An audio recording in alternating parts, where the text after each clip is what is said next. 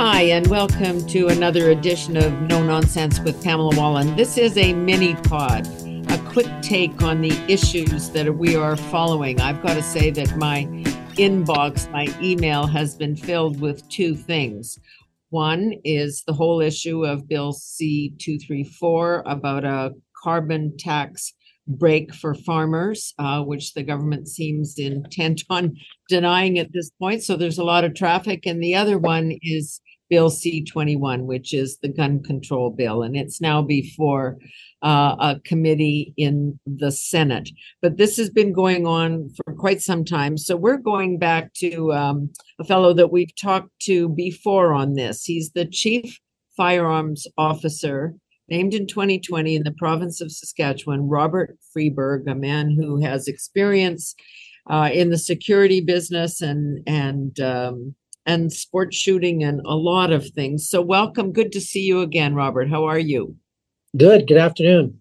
It's hunting season out there. I just came back from Saskatchewan and there were hunters everywhere and lots of Americans up hunting in Saskatchewan too. Um, how is it going this season, given all the concern about gun control and Bill C 21? Well, it's having a negative impact in a lot of ways. I mean, at the end of the day, there's a lot of people who don't quite understand the legislation and and you know, people are just kind of get in some cases getting tired of it all and they're just not hunting. Uh, we've also had an impact, I know, on some of our friends from the states who are coming up because they're, they're finding all these laws and so far is getting so convoluted and confusing that they're many of them aren't even bringing up their own firearms now, and so they've been borrowing firearms from outfitters and stuff while they're here. So we've been getting a lot of calls from people about how to do that and so forth. So there's just a lot of uncertainty. Um, and again, it's unfortunate because it is having an impact on our yeah. heritage traditions here in Saskatchewan. I was standing in line with uh, some Americans who were up. They'd come up for a five day hunting trip. Uh, their guns had been lost in transit, and he was on day four of going to the airport to see whether they had been found. So, so much for a five day hunting trip, which is an additional uh, problem as well. So, where are we now on this issue? Uh, the government has uh, pushed some of the more controversial things into the into the future, at least with a different timeline. Explain what that means. Well, you know, they they may have indicated they pushed it in the future, but Senator, I mean, the biggest issue is they've they had a bunch of firearms that are commonly used here in Saskatchewan that they call assault style firearms, and I just refuse to use that terminology. I mean, that's in a lot of cases propaganda, and I'm you know I'm just calling it what it is. And they're modern sporting firearms. They may look a little different than the one Grandpa had because they're a plastic stock versus a wood stock, but effectively the same tool being used for the same purpose. And again, I keep hearing this word weapons, and I was in the Senate, as you know, and I corrected many of the senators saying they're only weapons when they're used in a crime, and that can be anything from baseball bats to automobiles. So let's stop calling these firearms weapons. They're tools in Saskatchewan or they're firearms. But again, the issue is they've indicated they've pushed it off. But what they've done is they've created this committee that's supposedly going to be reviewing in the future firearms and then designating and putting a classification on them.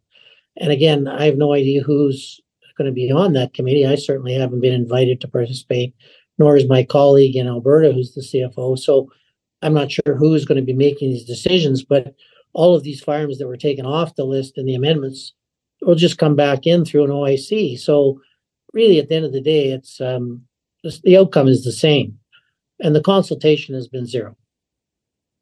And we still haven't dealt with the obvious concern, which any police force will tell you that most of the guns used in the commission of a crime are guns that have been either legally or mostly illegally imported from another country.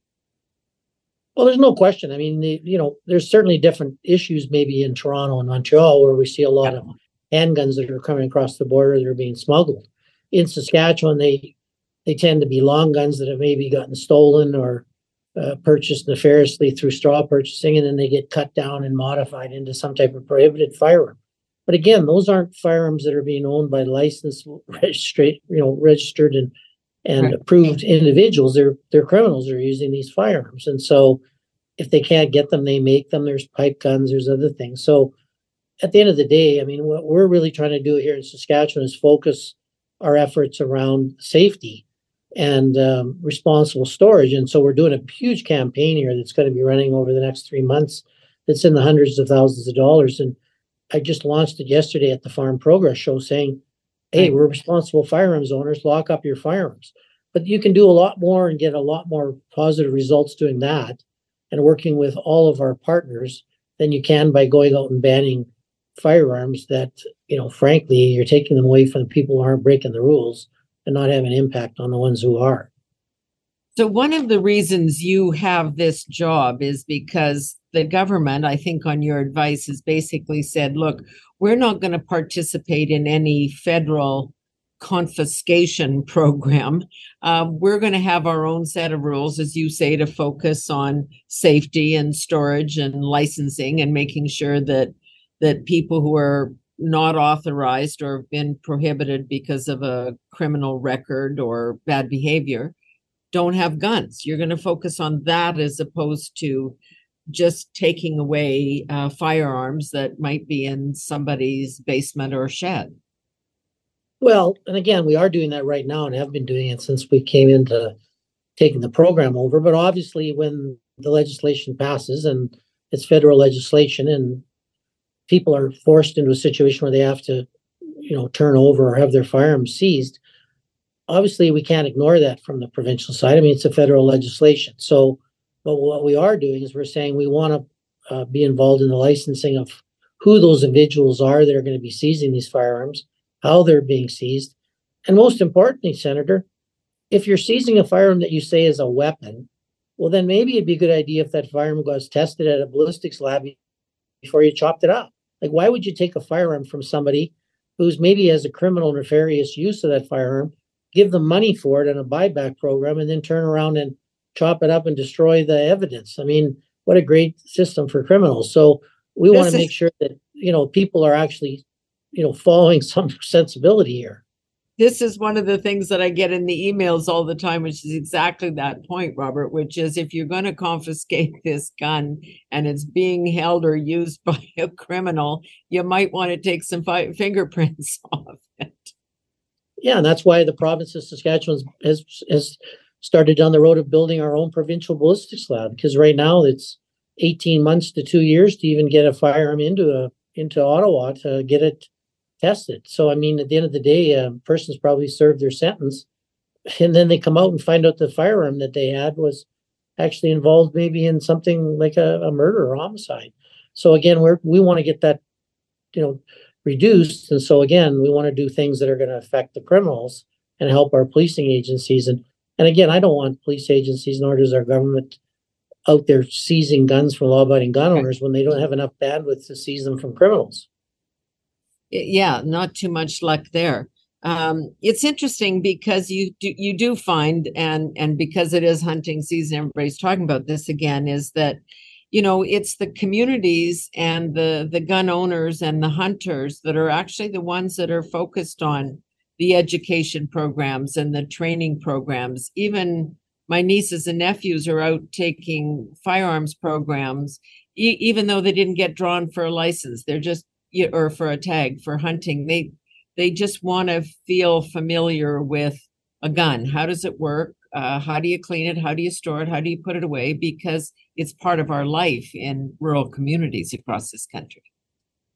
Well the thing that i find frustrating uh, senator is that the very people we're targeting and pardon the you know, pun but with this legislation is the very people who are delivering the safety training and the heritage and you know passing on the you know the best practices to others.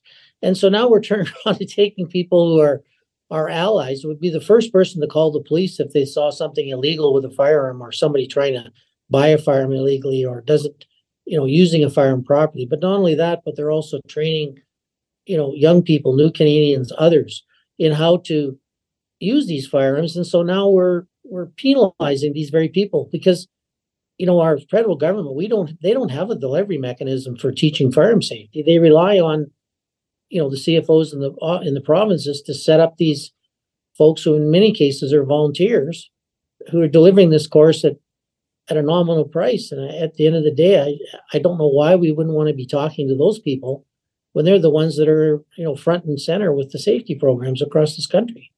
Yeah, it's one of those strange issues again where it's not really, I mean, Ottawa can have the jurisdiction on the big picture. They can have legislation, but they're not the ones trying to deal with it on the ground, either implement it or uh, or police it uh, in that sense. Well, in CFO offices across Canada, I mean, we're front and center in revoking and refusing licenses, and I have to tell you, I'm very proud of our record on that. I mean, people that shouldn't have a gun in Saskatchewan don't have one, and we're very diligent and and been working hard on it. But across Canada, my colleagues, I mean, many of these farms offices are are hugely underfunded, and yet they're front and center and actually going out and enforcing all of these regulations. So we brought that up with the senators. We're going, we can pile on more laws and more legislation, but where's the funding to actually yeah. do the frontline work to make sure that people who do have mental health issues are in fact not having access to firearms? And we can bring in red flag laws and so forth and yeah. say there's a 24 hour window. But who's going out to get those firearms? Who's actually enforcing them? I wanted to ask about that because I'm getting a lot of email on the on the red flag provision because as I understand it, please correct me, but I could call the local RCMP detachment and say, look, you know, my husband, my ex-husband, my brother, um, he's got a gun and he shouldn't have one because I I you know, I think he's a bit crazy or he said something weird to me the other day um, and and that that can trigger a whole process when it may be a fight about something else. I I don't want to diminish it because I think this is important that we do have some kind of red flag system, but I'm getting these mixed messages about it. Well, we have it now, Senator. We have 117 orders where police can, if they think someone's a danger to themselves or others, with they can go in with the 117 and and seize those firearms, and then, or if they're at a domestic and uh, we get a, a FIP, which you know, which is basically a heads up that this person is a firearms owner and they've had a altercation with police. I mean, those come into us immediately, and then we're following up and we're investigating. And if it's someone that's trying to malign someone because they're upset about their child support payment or whatever, they're trying to, you know, we, we get to the bottom of that to find out what's real and what isn't real. But um, at the end of the day, that's happening now. But again, I mean, we've started off with uh, seven firearms officers. We're going to 14. Province of Saskatchewan has invested over $8 million in a program that we were offered $1.2 million to run the program from the federal government. We didn't take that offer. We still haven't received any funding from the federal government whatsoever. And the provincial government's, you know, into this for $8 million, and we still feel that we're going to be looking at even some further expansion. But again, we're getting results because we've been putting money, effort, and people into which and using the existing laws that we have, and we've been highly effective. So, you know, there's some things in in C21 around uh, uh, 3D printed guns and so forth. But I got to tell you again, I want to bring it to your viewers' attention. Like when the firearms registration system changed about 20 years ago, there's 10,000 handguns in Saskatchewan that fell off the radar that went from the old system to the new system that are, you know, there's no idea where they are and and there was nothing done to follow up on that. So at the end of the day, you know, we're going to see the same thing with this handgun ban. I mean, people are going to pass on. Their state's going to have these firearms. There isn't a, an easier, legitimate way for them to pass them on to their heirs, and so they're just going to be sitting on them for a period of time, trying to figure out what to do with them, and eventually they just get they disappear, and then try to find them. The original owners passed away you know, you're and looking you at lose control of how many, where they are. Absolutely. So why not let the CFOs transfer them to someone who has a license that has been vetted? We know where they are. They have to be stored in a safe. And if there's any issues with that individual, we're going to take them away. I mean, I, I don't understand how just passing a law and saying, well, now your property that's worth thousands of dollars or your state that's worth, in some cases, hundreds of thousands of dollars because of you're a collector, and all of a sudden your estates have no value because these firearms can't be transferred to anyone. I, I don't understand how you're going to get compliance on that and how it's actually going to have any effect on on criminals. But you're going to have more guns going underground. Yeah. Nobody's going to have to make a 3D gun because there'll be access to ones that they can buy. You know, they're already built. So again, Well, and and as you and I have discussed before, that the other thing that Ottawa uh, needs to do, in addition to funding and thinking through some of the implications of this, is that when it comes to people that commit crimes, they need to take responsibility for their actions, and we need to ensure that the justice and legal systems see that they do. And Well, there's no question. We don't, we have to make sure these firearms charges are sticking and not getting, you know, passed over because the person wants to admit to the drug charge that maybe started the original process. So, and and not letting like the bail reform laws and those kinds of changes that are there. It's all part of a larger package. well, there's no question. And I mean, everyone, including our office, wants to make sure that, you know, illegal use or or people that have uh, mental health issues and so forth don't have firearms. Right. But again, there's there's some very effective ways to do that. And you've got some people across the country, I think, in CFO offices, policing agencies, and other partners that can certainly bring forth some suggestions, I think, to make the system better. But that's not happened. I mean, this, this C21 and others have gone out, eh, for the most part, in a vacuum. Great to talk to you. We're going to connect after this bill goes through all the processes in the Senate and see if there's any amendments and how it changes. And then we'll get your final take on that, Robert. Well, thank you so much for your time and your interest in this. And uh, Yeah. look, No, look- we we, appreciate your insights because you stay on top of it. well, I try to. Thanks for your time, and time and uh, opportunity to speak with you today. Okay, that's it for this edition of No Nonsense with Pamela Wallin, Chief Firearms Officer from the province of Saskatchewan, Robert Freberg, talking about Bill C twenty-one. So we'll be back when uh, that becomes actual law and figure out what the last stages are. Thanks for joining us for this mini pod, a quick take on uh, where we are on the issues of the day. We'll see you again soon.